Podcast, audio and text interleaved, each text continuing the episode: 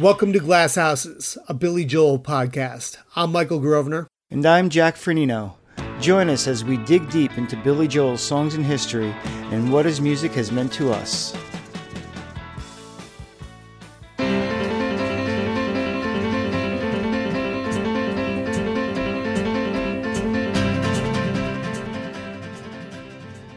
Billy Joel released his first studio album, Cold Spring Harbor, in November nineteen seventy-one. Almost fifty years to the day, his fans are celebrating a string of exciting new announcements. In our most timely episode yet, we'll cover the latest developments in the Billy Joel world.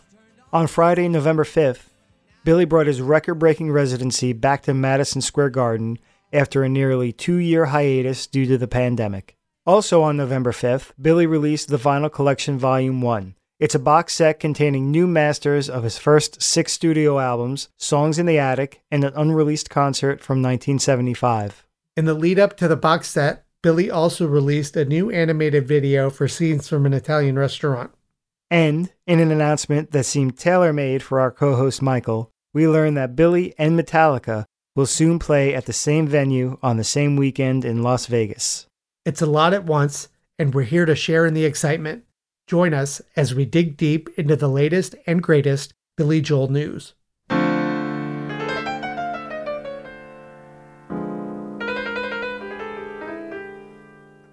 Ladies and gentlemen, this episode is brought to you by Edgar Winter, because it's a Frankenstein. Can we play that one, or do I have to sing the riff? Da-da-da-da. I'm drumming the fill on my chest yeah. right now. How appropriate with uh, just wrapping up Halloween here. We have, um, on the surface, what seems like a hodgepodge of items, and we're recording it out of sequence and at the last minute because although they're very scattered, they're all very timely, and everything seems to be hitting at the same time. The least timely thing we are going to go over is the new Scenes from an Italian Restaurant animated video that came out in October. And from there, we're going into a dual band announcement that seems custom-made for a one Michael Grosvenor. Yes, indeed. We're going to talk about uh, Billy's return to Madison Square Garden from Friday night, November fifth. We don't know if there's any surprises. We don't know if there's any weird covers. We don't know if Summer Highland Falls finally beat out Vienna in the crowd choice. uh, well, we'll get to that. But also really exciting on Friday, November fifth, is the release of the Vinyl Collection Volume one, which is the very first vinyl box set from Billy Joel that's going to encompass his nineteen seventies records, his Songs in the Attic album, as well as a brand new, previously unreleased live show. So we're going to do an unboxing of that and go deep into what's going on with that new set as well. So a lot of exciting things happening all at once. Now, some of you may have seen our Facebook and or YouTube uh, unboxing. And we're going to pull a lot of the audio from that. Uh, it's going to be a little abridged version of what you saw uh, on Friday. And then we're going to keep going. After that, we're going to dive into the two songs from American Music Hall in nineteen seventy-five that were released on YouTube, New York State of Mind and Everybody Loves You Now. All right, enough chit-chat. We got a lot to do. Let's get to letters. Yes. Our first one comes from Chris. This is the longest chain we've had. He wrote us back in August, and we finished corresponding in October. He writes, "Good evening, Michael and Jack. Thank you so much for making this podcast. This is a labor of love, and it shows for all of us Billy Joel superfans. I'm writing to you two about the Eye of the Storm episode. Way back in the spring of two thousand one, I was almost done with the spring quarter of my eighth grade U S history class at Jonas E. Salk Middle School in Levittown, New York. My teacher, Miss McKevitt, let us watch the music video for We Didn't Start the Fire by Billy Joel on V H S as a treat for finishing our unit on the Cold War. I enjoyed the visuals as well as hearing about the important figures in each passing decade. Once that video was done, she stopped the tape just as the music video for Leningrad started. As typical eighth graders, we begged her to watch the rest of it. To this day, I still don't know if Miss McKevitt intended for us to watch Leningrad or not. Nonetheless, she let us watch it because she said this song was also about the Cold War and the differences between the ordinary lives of Americans and Russians. I was floored by the lyrical content. It hammered home how the Russians felt despair under communist rule, while the Americans were under constant fear of nuclear destruction. Only when Billy meets Victor do they come to a mutual understanding and eventual friendship. What a powerful concept to learn as an eighth grader. What drove it home, literally, for me were the lines, Cold War kids were hard to kill, under their desks in an air raid drill, and the children lived in Levittown, hidden to shelters underground. After school that day, I asked my parents if both of those things happened. They said yes and explained how their schools had regular drills where they either went to fallout shelters or had to hide under their desks, depending on what alarms they heard. I had to share after you mentioned the order of the eye of the storm, going from We Didn't Start the Fire to Leningrad. Keep up the great work. And then we had a little back and forth. And uh, in the back and forth, he gave us a little more, uh, you know, he gave us a little more uh, info. He said, uh, there's definitely a pride knowing Billy Joel name-checked Levittown in Leningrad. I grew up on Long Island near Levittown. I am now located in upstate New York. My theater teacher in high school shared with us on the first day of class, freshman year, two Billy Joel facts. The first being that Virginia, in Only the Good Die Young, went to my high school, Holy Trinity, a Catholic school near Hicksville High School, where Billy Joel was a student. The second thing is the Village Green, referred to in Scenes from an Italian Restaurant, is located next to Holy Trinity High School. So that's cool. I knew Village Green was a real place. Pretty sure I knew that Virginia was real too, but that's pretty cool to, to hear that all together. Chris, thanks so much for writing in. So if you were in eighth grade in two thousand one, you're a little bit younger than us. Not by a depressing amount, but you know, a little bit. Almost curious if uh, if you watched this before or after nine eleven then. Um, kind of wonder how that's going to color that entire conversation and the interpretation of the song at that point. But I love to hear that an eighth grader uh, in two thousand one got floored by Leningrad. I think that's great. I think when I was in third or fourth grade, you know, this was kind of at the height of Billy Joel mania. So, you know, you were listening to the album and, you know, it was contemporary and everything else. And, you know, you were going to feel a certain way about it. But yeah, it's great to hear that, you know, that far after the album came out, it was still having that sort of impact. You know, it's funny too, he mentions watching the video in class, in history class, and I feel like that was a lot easier to pull off in New York was to listen to Billy Joel songs or play Billy Joel videos. um, you know, hometown guy, uh, a lot of love for Billy, but I actually got away with it a little bit in college myself. Recently, I was probably five, six years ago, I was taking just some additional college classes in Michigan and was taking a history class as well, where we happened to be co- talking about the Cold War. And me being the guy I am, used any opportunity to interject Billy Joel into the conversation. Told my teacher about this. I said, yeah, you know, Billy was the first American rock star to do a full tour in America, and gave her the brief Victor spiel and told her about this documentary that just came out. Said I can bring in the D V D. I think it'd be something super relevant to class with what we're talking mm-hmm. about. And so I let her borrow it and she listened, she watched it and she agreed. She's like, yeah, absolutely. We could definitely play it in one of these next classes. I said, okay, great. Just hang on to it until then. She, it turns out she did, but it happened to be a class that I missed for some odd reason. So I didn't get to enjoy it, but sure enough, they did play a segment of the uh, Matter of Trust documentary. Our next email comes from Jonathan Slomka. He writes, Michael and Jack, great podcast as always. Very insightful and glad you guys let Mike DelGuidice speak openly about all things Mike, Big Shot, and Billy. I've been a regular at Mike and Big Shot shows since the early days across Long Island, and even took my family to see his rarity show on Billy's birthday. Those cuts were done to perfection. Since January twenty fourteen, I've seen nearly every M S G show and can't wait to get back again this Friday. I've missed these so much, I just couldn't wait for the next New York City one to come around. So this summer, I hopped a flight to Fenway. I got there early, and as I walked up, I could hear the sound check from the street. This quickly brought a smile to my face, and I knew I was in the right place. Billy was in good voice, and the band was in prime form.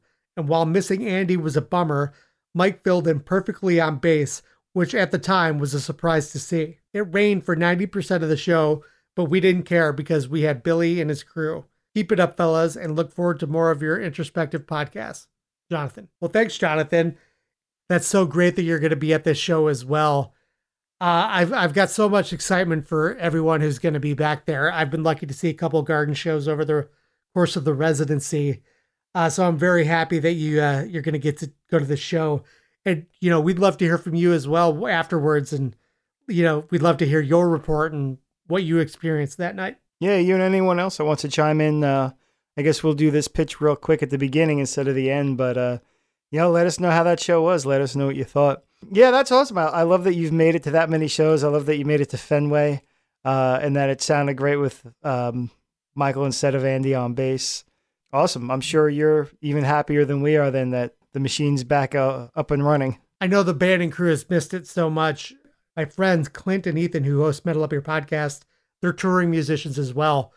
Uh, they've toured with Kings of Leon, Need to Breathe, Bob Schneider. They're both currently touring with a country artist named Morgan Wade, and it's their first full-time touring gig since the pandemic. And I was just chatting with Ethan earlier tonight, and he's just about to get back on the bus to go back out for another leg. And these guys are just so grateful to be back on the road. And I know the Billy Joel band and crew is feeling the same thing. So they are very grateful to be back out there and so glad to be playing for everybody. And speaking of Metallica, you you you want to take this one? I think that makes sense. So I'll tell you what, this breaking news here blew my mind, and you're going to find out why. Last week, they announced a weekend of shows in Las Vegas on two nights, one night by Billy Joel and the other night, none other than Metallica. Now, if you've listened to any of this podcast, I'm sure you've picked up by now what a Metallica fan I am. They're up there with Billy for me. Uh, I could talk about them all day long. I try to use restraint on this podcast, but I finally have a legitimate reason. You use restraint. I used a little razor blade thing in audition. Yeah. Tacticality. You used restraint on my behalf. But here it is. So February, Billy and Metallica are playing two nights at Allegiant Stadium in Las Vegas. And I've got a little press announcement here. It says Metallica and Billy Joel to headline Allegiant Stadium in Las Vegas, February twenty-fifth and twenty-sixth, twenty twenty-two. Two epic shows, one unforgettable weekend. Metallica on Friday, February twenty-fifth. Billy Joel on Saturday, February twenty-sixth. Tickets go on sale Friday, October twenty-ninth at ten a.m. Two of the most iconic names of music history are taking over Allegiant Stadium in Las Vegas for one epic weekend this February. The weekend kicks off Friday, February twenty-fifth with an unforgettable performance from one of the most influential and successful rock bands in history, Metallica, who will be joined by Greta Van Fleet.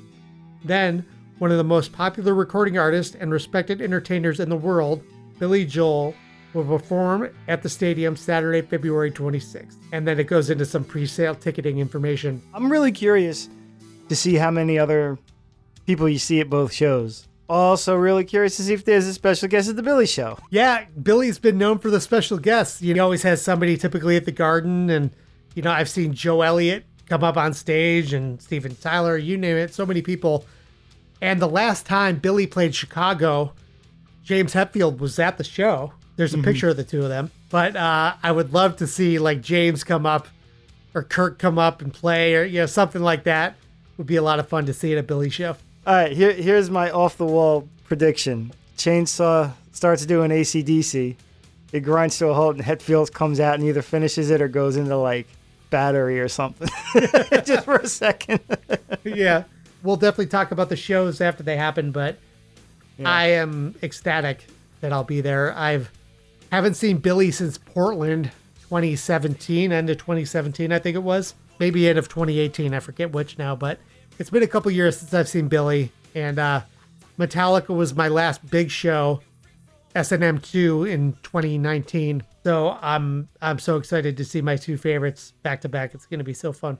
Yeah, that's amazing. As we said later on, we're going to get into the box set, and this release uh, is sort of tied into the box set. It's the now new official video for Scenes from an Italian Restaurant. You can find it on YouTube on Billy Joel's channel. The Billy Joel Scenes from an Italian Restaurant official music video.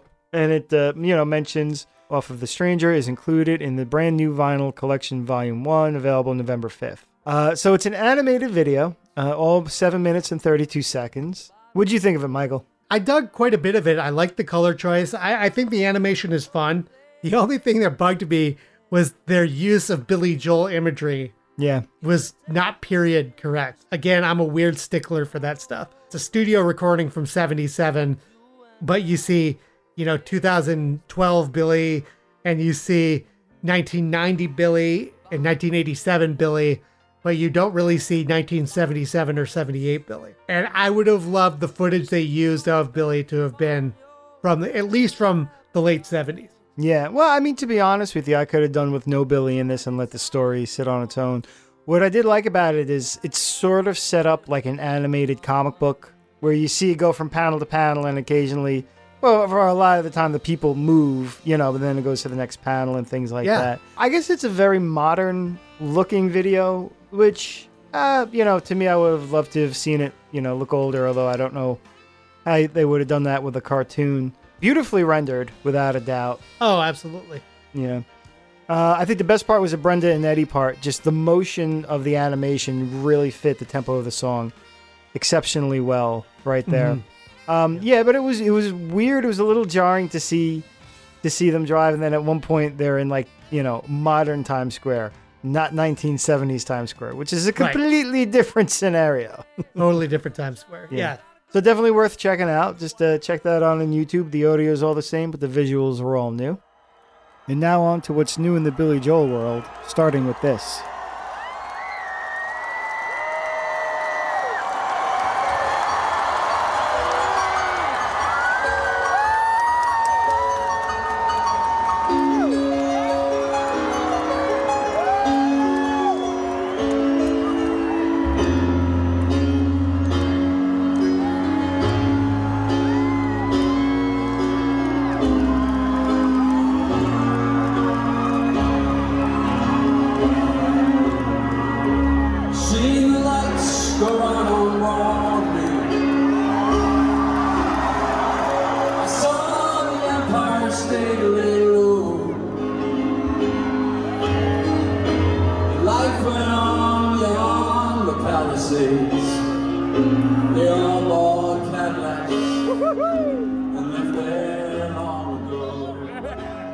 And that sound you heard was the opening to Miami twenty seventeen as we kicked off the return to Madison Square Garden. Our good friend Eric Fellin sent that to us, and that was the real-time opening of the show just last night. Now, unfortunately, Michael and I weren't there. I like to think of myself just as during Woodstock, Miles Davis was not at the concert but was instead recording Bitches Brew. Instead of being at the show, I was very busy editing this episode together instead. Yes, I just compared myself to Miles Davis. I want to console myself somehow that I couldn't make it up to the Garden for this. You were kind of, relatively speaking, within stone's throw, or at least a train ride. Yeah, I could have made it, but uh, but we know people that did, and uh, we certainly got to see many, many glimpses of it on Facebook all night. Every post I saw was just pure joy and excitement. Everyone was so relieved to be back to it. We've thrown around this word normalcy as we are trying to come out of the pandemic here. For a lot of us in this community, live music is one of the most normal and everyday things we all do. I know I can speak for Jenny and I. We would go to dozens of shows a year. So I can imagine the feeling of everyone being back at Madison Square Garden, enjoying that common bond of a Billy Joel concert. The reaction I was seeing from everyone on Facebook this morning and last night was evident of that. Yeah, it was great, you know, seeing pictures of the retold meetup ahead of time, seeing people post pictures and video. It was also fun, now that I know more people in the group, seeing people pop up in other people's uh, photos and videos. Let's talk about the show itself. Andy Souchon, of course, was back on stage, so it was the full Billy band. And it was a strong set list, and Billy and the band came out with a great set list, twenty-five songs in total. The show opened with Miami twenty seventeen, appropriately. We went into Moving Out, My Life, New York State of Mind, which he played in tribute to nine eleven firefighter Neil Scow, Everybody Loves You Now, Zanzibar, Vienna, Allentown, Pressure, The Downeaster Alexa, The Entertainer, She's Always a Woman, Don't Ask Me Why, All for Lena, Sometimes a Fantasy, The River of Dreams with an interlude of Z Z Top's Tush with Mike DelGuidice on vocals, Only the Good Die Young, Nessun Dorma, Scenes from an Italian Restaurant, Piano Man, and then we have there the encore break, then We Didn't Start the Fire, Uptown Girl, It's Still Rock and Roll to Me, Big Shot, and You May Be Right. So no huge surprises here, although obviously All for Lane and Sometimes a Fantasy must have been a great treat for the audience. That's what caught my eye most about that was the back-to-back Glass Houses tracks there. That would have been a lot of fun. And the Downeaster Alexa is another great one that doesn't get pulled out all the time as well. And unfortunately, no special guests. After a year plus of conjecture and hope from so many of us, uh, Liberty DeVito did not take to the drums, nor did anybody else outside the band uh, get up and, and perform anything. That doesn't terribly surprise me. I think everyone's still being very cautious within the Billy camp. You know, the band and crew have a strict protocol, I'm sure, that they're following. And, you know, to bring in somebody from the outside to come up on stage, it's probably just a little soon for that. But I'm sure in due time, we're going to get some special guests coming back to these shows. It's a shame, but yeah, it's definitely understandable. So we've all heard uh, how much, you know, a lot of the fans loved it. Let's see what the critics had to say. I'm going to read some excerpts from two reviews that popped up this morning. Uh, first one is from Rolling Stone. It starts off talking about the opener, Miami twenty seventeen, and it says, when Joel wrote the tune in nineteen seventy-six, he predicted that the Broadway lights would turn out in twenty seventeen. He was just three years off. The set list was largely familiar to anyone who's seen Joel at M S G since he started playing monthly shows there in January twenty fourteen, but a long layoff breathed new life into well-worn tunes like My Life, Moving Out, Allentown, and Pressure. Even the non-hits, like All for Lena, Everybody Loves You Now, and Sometimes a Fantasy, were greeted with thunderous applause. It felt like seeing old friends after years apart. After She's Always a Woman, Joel paused to address a particularly befuddling lyric in the song. I'm still trying to figure out what that line means, he said. She can't be convicted, she earned her degree. I don't think a degree is getting anybody out of jail. What the hell was I talking about? She can't be convicted? She can't be expelled? Can't get detention. She's earned her degree, but she was always a woman to me. There's no real precedent in rock history for Joel's monthly Madison Square Garden residency. It seemed like a fun experiment when he started it nearly eight years ago, but it's gone on to become a key part of the New York City cultural scene, as important as any Broadway musical or jazz club. And then uh, the New York Post, some excerpts from that. Obviously, both of them, you know, touched on some of the same points. So I'll pick out a few things that the Post said. That Joel did one of the most New York of moves by acknowledging the twentieth anniversary of nine eleven and the Concert for New York City benefit that he played at the Garden in October two thousand one. He displayed a fireman's helmet, and that was Neil Scow's helmet, on his piano that was found on nine eleven. I just thought we should have it here tonight, he said, before launching into New York State of Mind, having a money moment early in the show. Even the lesser-known tunes that only Joel loyalists would know were greeted enthusiastically from an audience that surely consisted of many repeat residency attendees. And even songs they've heard a thousand times before, such as She's Always a Woman, which brought on one of the biggest crowd sing-alongs, sounded fresh again as if they were hearing them live for the first time. Joel himself looked renewed as well, having shed some fifty pounds since we last saw him at the Garden. And in addition to the natural excitement to play at the Garden, the seventy-two-year-old star displayed more energy and endurance, bouncing around on the stage to We Didn't Start the Fire, Uptown Girl, and It's Still Rock and Roll to Me in the encore. Speaking of those lesser-known tunes, I don't know why I was so fixated on All for Lena and Sometimes a Fantasy uh, as the surprise songs. I guess because they were both from the same album, and I thought that was pretty cool. But yeah, I totally overlooked that he did Uh, Everybody Loves You Now as well. That must have been a real treat. That's a great song. And to see songs that he's been playing for fifty years still making appearances in the set list. Talk yeah. about the timelessness of Billy's music. You know, we're just celebrating fifty years of Billy right now, and the fiftieth anniversary of Cold Spring Harbor just happening. And, you know, whenever we see songs like Everybody Loves You Now and She's Got Away, which were released when he was twenty-two years old, pretty incredible. Yeah. Well, you know, it also, as you mentioned, this is the fiftieth anniversary of Cold Spring Harbor, which was actually this month anyway, so it was only a few days ago. Uh, but also, Everybody Loves You Now was one of the only digital releases from the from the Vinyl Collection box set. It was that New York State of Mind. So I guess it's also appropriate that he hit that one as well. Absolutely. It's great to see him and the band having fun again. That's one positive, I think, that not that they weren't prior to the pandemic, but I think the long pause really made everyone miss it a lot more and really enjoy the moment a lot more. And, uh, you know, it gave everyone some time to just kind of woodshed a little bit and kind of dial in the performance. And a lot of live shows from bands I've been seeing lately online, like a lot of bands are just playing better than ever. There's more of an appreciation for it. I think there was a great recharging of batteries. Certainly a lot of artists wrote a lot during the pandemic, and we got a spate of great albums in twenty twenty-one. But, you know, for Billy Joel, that means not taking for granted these monthly shows for him and the band. And it sounds like uh, everyone knew it and everyone appreciated that, both on stage and off. Absolutely. And while we couldn't see Billy live, at least, well, at least Michael got to listen to that great box set this weekend. Mine's still in transit, but we did our unboxing video a couple days ago f- before we recorded this podcast. And from here, we're going to give you an alternate cut of that unboxing. Since the other one was a video, we included a lot of, you know, visuals and looking at things. And in this version, you'll get a little more commentary, along with a good running tally of everything you'll find in the box. Without any spoilers, I just want to say how excited I was to tear into this thing for the first time.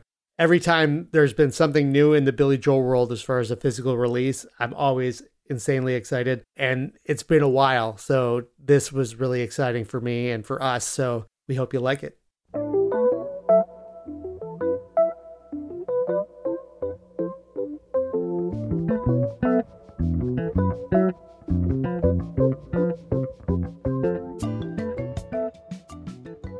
A new release just dropped. It's The Vinyl Collection Volume one, which Michael has been itching Itching, I say, to open, but he's waited just for all of you so we could all open this together.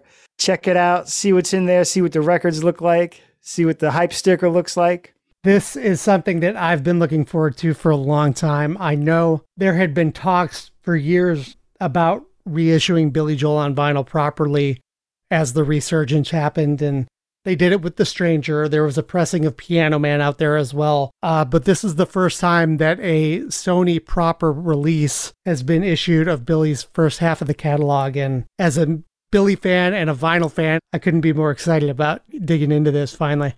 We're getting seven albums here. It's Cold Spring Harbor through fifty-second Street. And then it's Songs in the Attic. And then the new release is Live at the Great American Music Hall in nineteen seventy-five. And that's pre-Lords, pretty much. It's only Doug Stegmaier on there. It's Doug in the original road band.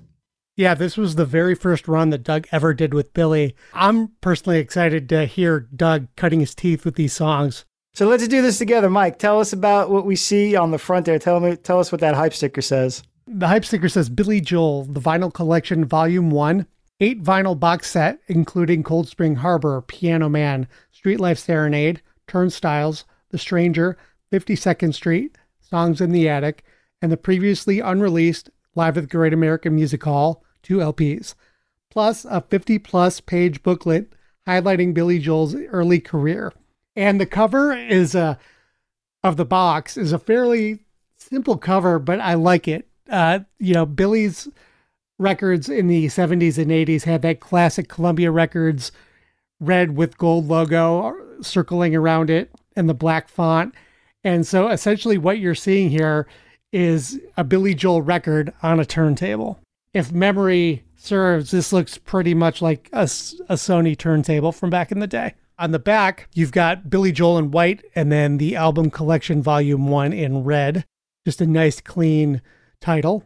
On the side of the box set, you're going to see the spines for each album as well as catalog numbers. And there's the booklet there as well. And those spines are are true to the originals, too. You can really tell by Songs in the Attic. I haven't even opened this yet, but already from what I can tell, they did a, a great job matching it to the original. Then I'm going to flip it around to the back here. So we've got what appears to be a paper or cardboard backing that isn't necessarily adhered to the box, um, but it's just kind of laid in behind it under the shrink wrap. And so we've got the eight album covers, including the brand new Great American Music Hall cover right there. And we've got a uh, little write-up from Anthony DeCurtis at Rolling Stone, which I'll read really quick. It says, decades are never nearly as delineated as they appear on a calendar. They leak into each other and overlap, sometimes lurching backwards, sometimes forwards. In the case of Billy Joel, the seventies began in nineteen seventy-one and came to something like a triumphant end in nineteen eighty-one. The arc of this collection then traces the path of a young artist in search of his voice and his vision. It tells the story of a young man battling for respect and attaining it on his own impressive, uncompromising terms. He started the decade as an unknown and ended it as a superstar, one of the biggest rock stars in the world. Around the time of his breakthrough album, The Stranger, Joel would end his live shows by screaming to his audience, "Don't take any shit from anybody." This collection contains the music of a man who never did. And again, that's from Anthony DeCurtis, contributing editor of Rolling Stone. And I like that. I like it gives a good framework for jumping glass houses for volume one and going straight to Songs in the Attic, because of course, Songs in the Attic comprises songs from the previous albums. Absolutely. Well, the previous first four anyway. All right, crack it open, my friend. Well, here we go. What do you Use say? Use your teeth if you got it. I think the best place to start is going to be the booklet. And I don't know if you could see by the way it was in the box, but the albums themselves are in chronological order, starting with Cold Spring Harbor. And wow, at first glance, this is a really sharp booklet, almost like a cracked leather look. The first four covers are on top, and you've got Billy Joel, the collection volume one underneath it, the additional four album covers on the bottom, and the covers themselves are, have like a high gloss finish. And then the back of it is just more of that pattern. Talk paper stock to me. How thick is that booklet? You know, I'm going to liken it to a tour book. If you've bought like one of the tour books from like the Guard Residency or or anything like that, it it very much reminds me of the heft and the uh, the paper stock that you're going to find in that. Nice. Very, very high quality. And that looks like it's about the same width, I guess, of the records as well. So they all sit. Do they all sit equally in the box? Yeah, yeah, they do. So it's it's it's exactly the same dimensions as um, a record. So and you're looking probably about the thickness of, say, Songs in the Attic, because it's just a little thicker than a standard L P. There's the opening. Uh, and then, so that's from the man himself, huh? See, it says, "It's been a long time coming, putting all of these albums in one package. It's a little intimidating, actually. This seems like a lot of work. I remember looking at each individual album and remember how much writing and recording and time and arranging and producing went into each album." Billy Joel. So he certainly is reminded of all the labor that went into making these records. Just that first couple glance, I mean, they've got some incredible photos. Are those new photos, or have you seen these before? There are some here that I have never seen, and I'm just on the first page. Is that one whole essay that starts on the uh, facing page and goes on to the right, or is that two different subjects? It's a few-page piece that goes for quite a few pages. So yeah, Anthony DeCurtis writes the entire piece in here. And it goes for several pages. Now, granted, there are a lot of big photos and memorabilia peppered throughout. It's laid out very nicely. And what's underneath that first page here, it looks like it says Billy Joel discography on Columbia Records. You know, like a record of like all of his releases that I don't know what they were using it for, but I see singles, I see In Harmony two, I see all the albums. So it's like his full comprehensive set of releases and release dates on Columbia Records. That's pretty cool. forty-fives as well, you're saying? Yeah, because I can see like This Is the Time with Getting Closer, Baby Grand, and Big Man on Mulberry, Mulberry Street. We Didn't Start the Fire, House of Blue Light. So yeah, and it's got like all the release dates of these singles as well. In all honesty, I would love a copy of that because that would help our research. Because this is like a one-stop shop of exactly when everything got released. And you can only see pieces, parts of it. But wow, very cool. Archival photos peppered in with ticket stubs. And and what's that pink in the side? That's a ticket stub? That's a ticket stub from uh, Rider College, Lawrenceville, New Jersey, December fourth, nineteen seventy-seven. Hmm. Student pricing is four dollars. All others, though, you're going to pay eight bucks. Oh, boy, boy. I tell you, really breaking the bank for those non-matriculating fools. Yeah, yeah, right? Stay in so, school, yeah. Kids. Yeah. All this memorabilia and these tickets, everything, the quality of the scanning and the printing is like absolutely second to none. Crystal clear. You know, you've got the um, Marisol Festival nineteen seventy-two. There's a Piano Man era thing. Mm-hmm. Backstage pass from The Stranger. And there's a handful of photos that we've seen, you know, over the years, some of these shots that have floated around. And also throughout, there's peppered in quite a few quotes. You've got one from Tony Bennett, Ray Charles. You've got Sting here, Roger Daltrey. Another thing scanned in here. Billy's birth certificate. Certificate of birth, William Martin Joel, May ninth, nineteen forty-nine. They don't have his uh, social security and credit card number hanging around there. No, unfortunately, no. But some of these documents are just kind of like overlaid on top of images. So you, they're kind of hard to read. You kind of got to look closely, but I think it's a fun additional thing to throw in there. You know, if you're looking at the two pages together, the, the picture will take up three quarters. So like a page and a half, and then the last uh, vertical column would be the text. There's the Hassles getting some love. And there's another shot of Billy, presumably at his home, his office. They got the piano and some gold records on the wall. Quote from Pink. They they didn't reach out to us for our quotes. I don't I know. know.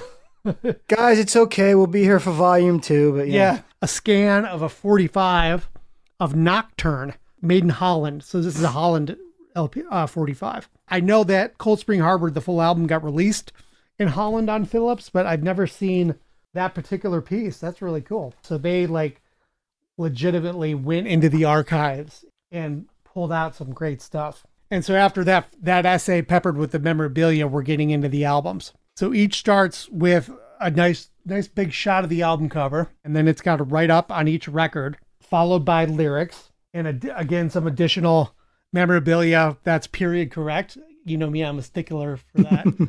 uh, She's Got Away, a single, Phillips. So Nocturne must have been the B-side to She's Got Away. That's my guess. We've got some more Piano Man things. We got a little keychain. It says Columbia Stereo, Billy Joel Piano Man in the shape mm-hmm. of a record.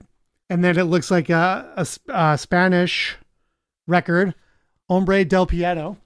We got a quote from John Mayer here. Slight tangent, but didn't you find a, uh, or didn't you pick up um, a forty-five with a Spanish language label earlier this year? Yes.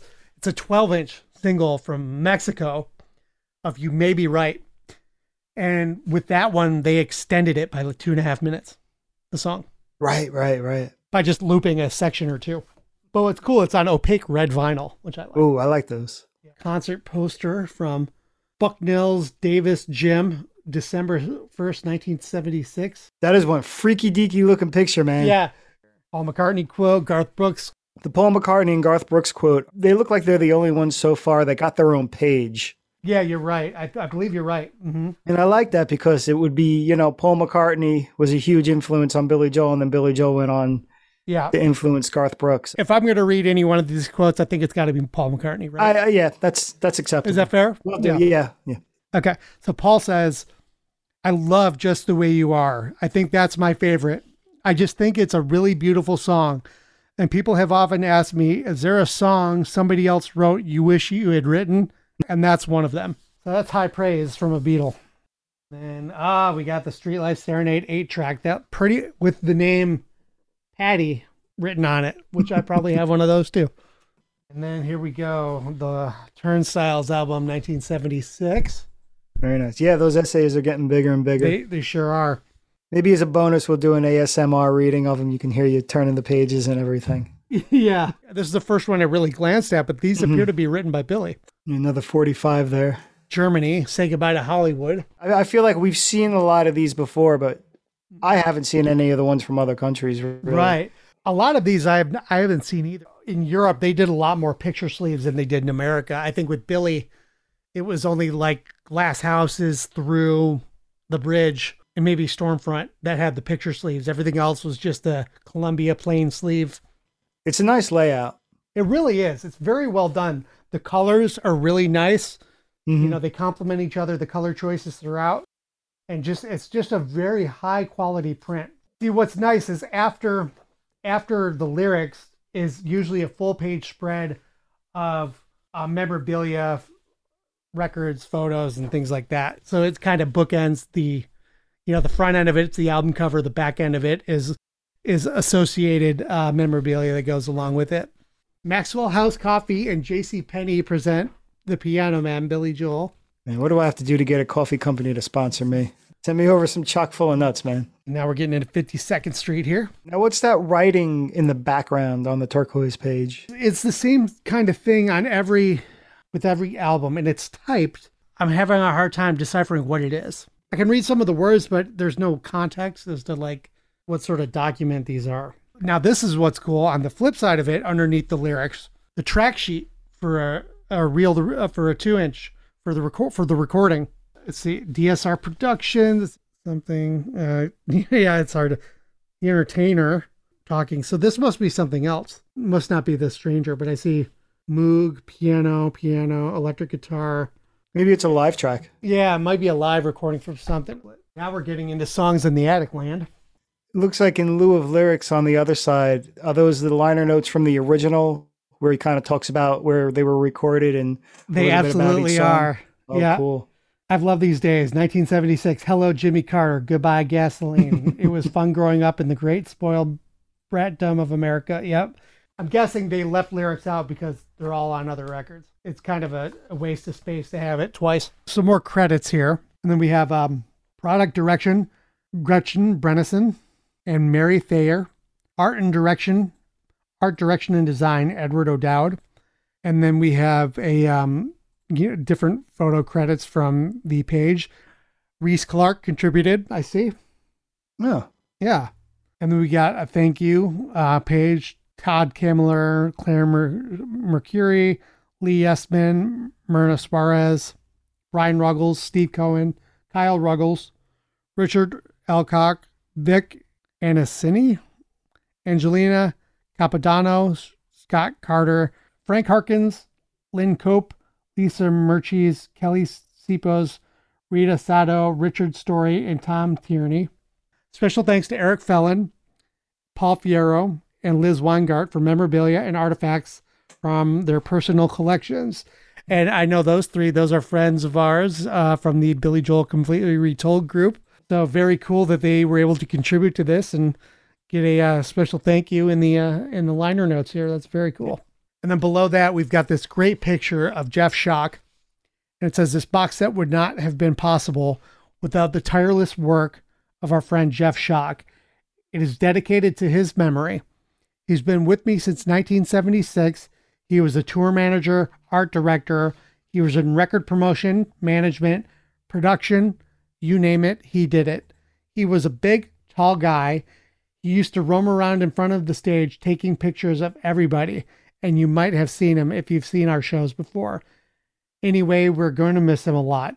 And that was Billy at Madison Square Garden, mm. November eighteenth, twenty seventeen, right after Jeff passed away. This uh, set here is something that Jeff started to spearhead before he passed away. Okay. So he was he was working on this project, getting it going, getting it off the ground. That year, he and I were actually in regular contact, talking about vinyl reissues and some of the some of the um, the licensed things that had come out over the years. And he didn't outright say it, but I had a feeling he was working on something just based on a few things he said. And this was the project. And a- after he had passed away, it kind of sat on the shelf for a little while. Um, but fortunately, uh, you know, Billy's team and the folks at Columbia Records and Sony Music picked it back up. And uh, the results of it are uh, this great set that came out today. So what do you say? Shall we get into the albums themselves? Yeah, let's see these records, man.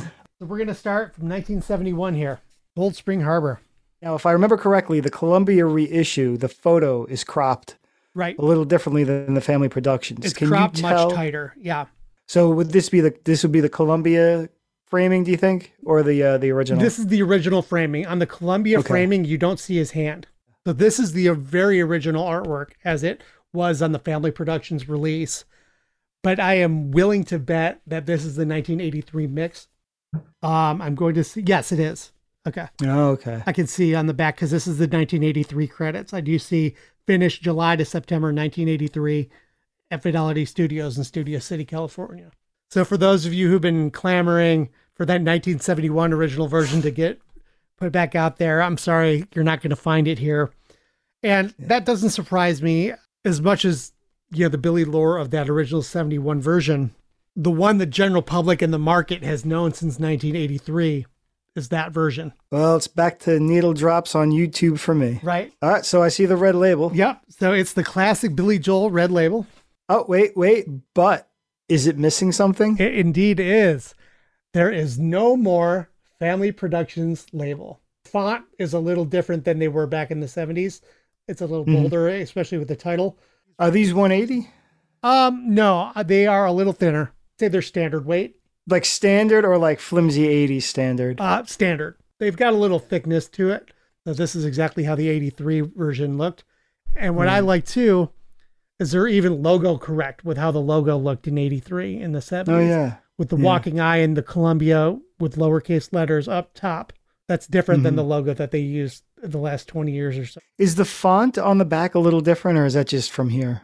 I think it's pretty similar, but honestly, it wouldn't surprise me if this was just retyped in a close font.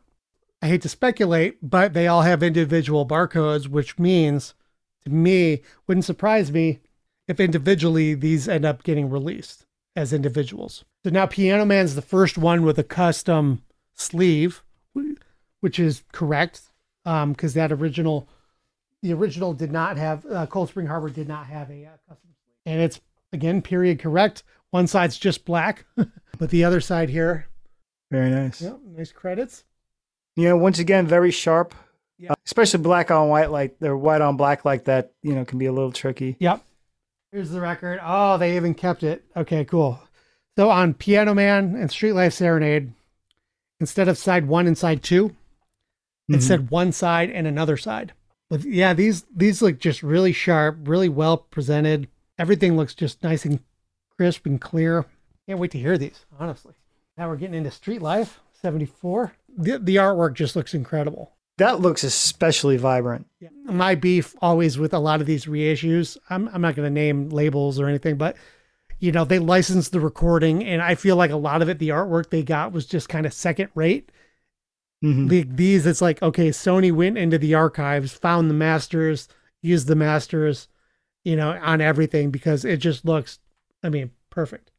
Now, wasn't there something with the Street Life cover uh, when they put it out later that the the top, the the, the writing on the top was uh, cropped differently? Yeah. So in later later releases, like the the the ninety-eight C D release, Billy Joel's Street Life Serenade was in the blue, in the top of the in, in the top of the sky there. So, but this is exactly this is how it did look in the original, in its original form. So once again, like Cold Spring Harbor, true to how you would have seen it in the in the early seventies. one hundred percent. Turnstiles. Wow, this looks really good.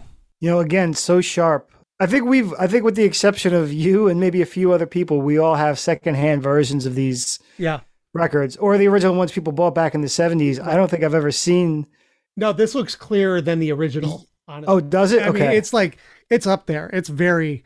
Yeah, it looks, I thought maybe it was just because it was new. Yeah, no, it looks really good. Yeah. And this one should have a custom uh, sleeve in here, and I see it does. Now the question is, are the lyrics going to be easier to read? No. Oh, a little bit. I know, right? I know, you, you called it. it. In person, they're slightly... I have a pressing that's a darker green. That makes it easier, but true to the original, though, these are pretty... You got to work at it. Moving on, seventy-seven, we got The Stranger, right? Now, I believe... This is the two thousand eight positioning, because if I'm not mistaken, the original seventy-seven one, the text was a little smaller. It had a little more space in the middle. And what I'm excited to see in the two thousand eight version, this got left off, but there's the uh, photo credits of who everyone is. Yeah, so far, these are all like exactly like well-done replicas of the original. Honestly, this is the best looking Billy vinyl product I've seen. It's the originals. We're gonna go into fifty-second Street. Here we go. Billy sitting down at, you know, the classic insert, sitting with the trumpet inside the diner. I feel like they brighten the photos. Like they they don't look as dark. Yeah, Doug especially, I think. Yep. So these are definitely easier to see, but they look really good.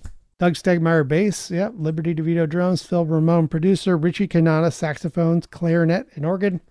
Mister Steve Kahn guitars. Mm. Now we are getting into nineteen eighty-one. Everything here you see is chronological order by artist. So that part of me is like, ah, Songs in the Attic should not be before Glass Houses. But I get why. Absolutely, because the songs are all connected to the early albums. So here we have it. And it looks fantastic. Is it a little brighter? It feels like it might pop just a shade more. Now this all is right, the first gatefold. And there we have it. Very nice. True to the original. I'm just, I'm really blown away with how, how good it looks. You know, most of us that bought these records secondhand, again, have never seen the album art this crisp. So I believe this has the lyrics. If I'm not mistaken. Yep. Lyrics on one side and the the rest of the liner notes on the other. One, the one difference here is the original was on more of a matte cardstock. This has more, this is more of like a semi-gloss, which is like your standard insert. And here we go. Original, there it is. Original sleeve. Like, kudos to the team at Sony Legacy and Columbia Records and Billy's team, because I, they're just they just are knocking it out of the park with how good this all looks. And so the final piece of this box set, live at the Great American Music Hall, nineteen seventy-five. There it is, for the first time ever. I don't know what I think of that shot. It's good, but like, he looks so distressed. Yeah, he looks a little haggard. I mean, I I would happen to I would think that it's from the, one of the shows that this was yeah. done, recorded from. I'd so imagine you, that's why it has that sort of mic there. Yeah, that's a quite different mic than a usual stage mic. The back is all in silver with black and white text behind it, or in front of it, with the um, the credits, or I'm sorry, the track listing up top. Here's the uh, the credits on it. It says recorded live for Columbia Records slash C B S by Ron Malo and Mike Stewart with D S R Productions. Okay, that's what that reel-to-reel said, D S R Productions, so maybe that's... Oh, okay. This. Maybe it was this. D S R Productions slash Devonshire Sound Studios at the Great American Music Hall, San Francisco, California, June nineteen seventy-five. Produced for release by Bruce Dickinson and John Jackson. Mixed by Frank Filippini at Right Track Studios, New York. Cover photo, Jim Marshall Photography. Art direction and design, Edward O'Dowd. Special thanks to Jeff Schock. And here's the band. Billy Joel, piano, keyboards, and vocals. Don Evans, acoustic and electric guitars. Reese Clark, drums. Doug Stegmaier, bass. Johnny Almond, horns and keyboards. All songs written by Billy Joel and published by Joel Songs, admin by Albo Music Corp, except for the excerpts of, you know, the other tracks that are in here, which is... uh, There's like a Joe Cocker impression. Yeah, yeah, You Are So Beautiful, Benny and the Jets, Delta Lady... which are just fun interludes of, you know, this was a common trope that Billy Joel would would pull out in the seventies, you know, and yeah. what was that show in seventy-one that that we... Oh, right, in New York, where he said, oh, you guys like impressions, huh? Yeah, he's like, oh, you like impressions. Yeah. And like that, we think that might have kind of stuck with them. And yeah. he did that quite a bit before his sets got so robust, there was just no room for it. This recording has never been released anywhere. No bootlegs of it exist. So this was something that was just recorded for Billy and for Columbia Records that literally sat in the vault until now.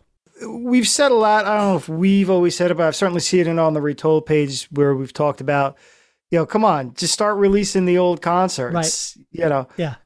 But he doesn't do it a lot. But man, when he does it, it's always a significant one. Yeah. And I think that that may be the method to it, is because, yeah. you know, I mean, nothing knocking, you know, your Dave Matthews Band, Pearl Jam, Fishes of the World do release like four live albums a year, it seems like sometimes. Mm-hmm. I mean, I think that's cool as well. Metallica does a lot of it too, but it's like there's something to say for holding it back and just every now and again putting out something really cool that nobody's heard before or people haven't heard in years. So this one, there's no custom um, jackets, but they went with black instead of white, mm-hmm. which is a nice touch. And again, this is a two L P set. So this isn't just one show. Perhaps that's why it just says a month and not dates specifically. The pressings look strong, solid. American Music Hall, then that's not a gatefold? No, it's not. And it's not even a super thick jacket, but they're they're they're mm-hmm. both in the one slot. But here we, there you have it. That's the full set. Clearly, they're setting up for a volume two, which is going to begin with Glass Houses and go through River of Dreams. And who knows, we may see Fantasies and Delusions on record. And can we uh, plead our case for a Live from Long Island vinyl release or something cool from the next Ooh, one? Ooh, well, that would be something. You know? Yeah. Because there's, yeah. there's got to be a cool live thing coming for volume two, right? You would think? Yeah. And, and you feel like, you know, by then they had everything. You know what I'm saying? Right. So... yeah, Live from Long Island would be the one. My other thought for volume for volume two as well, I know we're going over one here, but my thought for two is there was a couple of years ago that Friday Music Set announced they were going to release the Russian record on vinyl. This was after the reissue on C D. Uh-huh. And they were just like, coming next year, and then they never spoke a word about it again. And I asked them, I like emailed them or reached out to them on Facebook, and nobody answered me. I'm assuming it got pulled. So I would think that it's going to get included in volume two. I would hope, since it was an actual release. I know he doesn't love it either, but it's a document in time. It's a historical yeah. release. So I wonder if that's going to get, you know, in volume two as well. Yeah. But volume one, man, it's uh yeah, really, really well done. I know a lot of people were nervous, not thrilled about the price point, you know, two hundred forty on Amazon and things like that. But, you know, you got to think this is the first half of his catalog. I mean, this, you know, it's not like you're just getting a record or two. This is, you know, his, his first six records, first live album, and then a brand new double live album.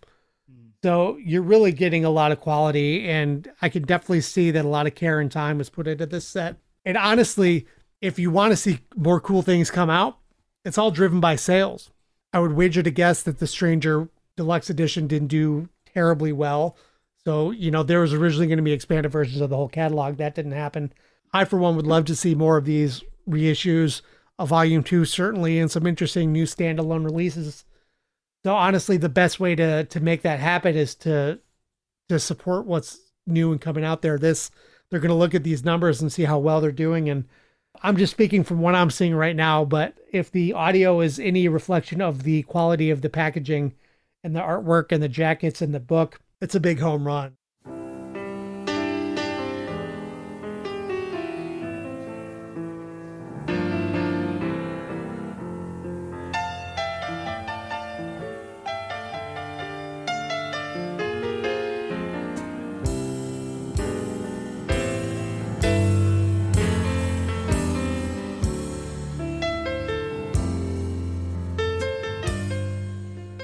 Well, this was the first. I think this was the first time since you and I started the podcast that there has been a big new Billy Joel release to talk about. Yeah, you're right. I, for one, as a Billy fan and as a vinyl fan, this was perfect for me. It was like the Metallica Billy matchup in Vegas. To have all these records beautifully redone, and I, I, I can't wait to hear these. I got the box that morning. It sat taunting me on my desk all day, and the first time I looked at any of it was live on camera as we went through the unboxing together. Yeah. I wanted to see it and experience it with fresh eyes and have you all hear our first impressions of it. And what you saw and what you heard is exactly that, what we experienced as it happened the first time. We're not going to get too far into the American Music Hall album because it's not available on streaming or digitally anywhere yet. But we are going to talk about the two songs that they released on YouTube already, and those are New York State of Mind and Everybody Loves You Now. Now, the significance of the recording, they did put this to tape for a very specific reason. Um, at the time, Billy had a touring band, but had used session musicians for Cold Spring Harbor, Piano Man, and Street Life Serenade. The touring band, which now included Doug Stegmeyer, was really keen to do some recording themselves. And so management arranged to get these shows recorded as, I believe, sort of a pitch Columbia Records to say, hey, you got to hear, you know, this is the band we need to hear on record. Um, obviously, that never panned out, and the shows were archived uh, for decades. So what you're hearing is, you know, truly a transitional point. You know, not only do we have one of the key Lords of fifty-second Street members in there, but he's also debuting a song that would then be fully fleshed out on Turnstiles, with Liberty, with Russell, with Richie, and of course, Doug. Let's start with New York State of Mind. I tell you what, with this one, I was really surprised that this song was as fully fleshed out this far ahead of Turnstiles. It reminded me of Scenes from an Italian Restaurant on C W Post. Now, in that case, for C W Post, they played it. They had not even met Phil Ramone yet, so they hadn't recorded it. But it's there. I mean, obviously, it gets polished a little in the studio, but there are no huge differences in the arrangement or the melody or anything like that. And the same goes for New York State of Mind. And this was really now the first recorded instance I can think of of a prominent saxophone on a Billy Joel song. So pre-Turnstiles, Billy was already priming to have a sax player in the band. Yeah, that is a bit of a revelation to know he was already thinking in those terms. It was clearly written with that in mind, as we're now learning with this recording, because I guess I always just kind of assumed that it was something that was decided on as they were working on it in the studio. Like, oh, it would be great to have a sax here. Well, it turns out that was the case all along. In this recording, you know, it's it's funny to hear the vocals. The singing sounds just a little stilted. You know, he's not sort of relaxed and belting it out yet. And, you know, it's tough to tell if it was a stylistic change, and we've just heard New York State of Mind the way we've heard it for so many years, and so it sounds stiff, or if he was going for sort of a crisper cadence there, and so and if that was on purpose. But the vocals, are that that's pretty different. The arrangement is pretty much the same, but it definitely still has a bit of a West Coast feel. There's no orchestra, obviously, but you have some uh, little hippie-ish guitar licks, little kind of country-ish, you know, flourishes yeah. here and there, and that's something we wouldn't hear once Russell came on board. Drums, Reese Clark is pretty uh, is pretty tight on it. Obviously had a very, very different pocket than Liberty, but his pocket here is in fine form. Great drummer. And it's interesting because the Turnstiles era was like the big shift in the band. We've obviously heard the Lords play a lot of the Cold Spring Harbor through Street Life songs over the years, certainly. But to hear, granted with Doug, but the older band play something that ended up on Turnstiles. So interesting to hear that the other way around. And so speaking of hearing the Lords do Cold Spring Harbor, we now get the original backing band plus Doug doing Everybody Loves You Now.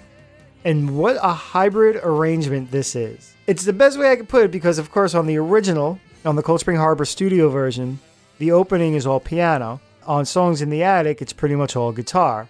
On this version, it's both. You have that that fast piano run and the, the acoustic guitar going at the same time. Yeah, and actually the original Family Productions version of Everybody Loves You Now, if I'm not mistaken, has the acoustic guitars up in the mix with the piano. Oh, really? So it really, yeah. The the mix of it is drastically different from the eighty-three version. Um, and it reminds me more of that. I want to hear it one second. Yeah. I believe you, but... Uh, it's... No, no, you should hear it. Okay, yeah, yeah. It's in there, but not quite as much. You know, right, it's still right. Piano's prominent. Reese also, you know, does a lot of different stuff on the drums in this. What is it? Like the either the second verse or the bridge has like a little double-handed hi-hat thing going. Yep. Uh, he's got a little bit of the Ronettes. Boom, boom, boom, clack, boom. Boom, boom, clock, which of course would end up on Say Goodbye to Hollywood. I really like this version, I have to say. Um, the mix is great because it, it's not bloated. It's yep. kind of thin in a good way. This whole show was multi-tracked.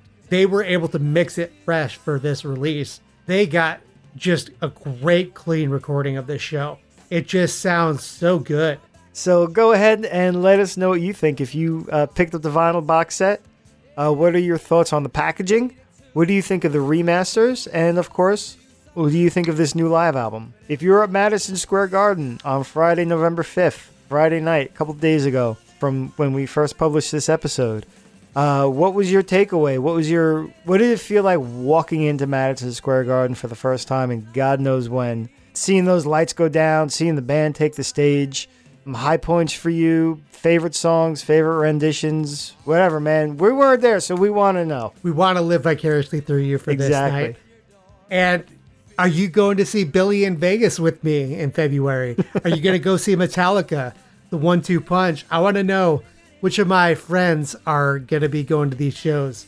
So let me know as well. Let us know. Uh, Glasshouses Podcast at gmail dot com, as always. And we're on all the socials under Glass Houses, a Billy Joel podcast.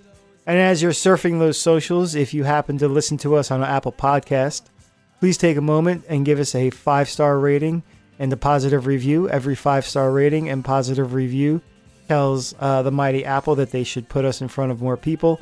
So it's a fast, easy, and free way to help build the community and support the podcast. Absolutely. That means a lot to both of us.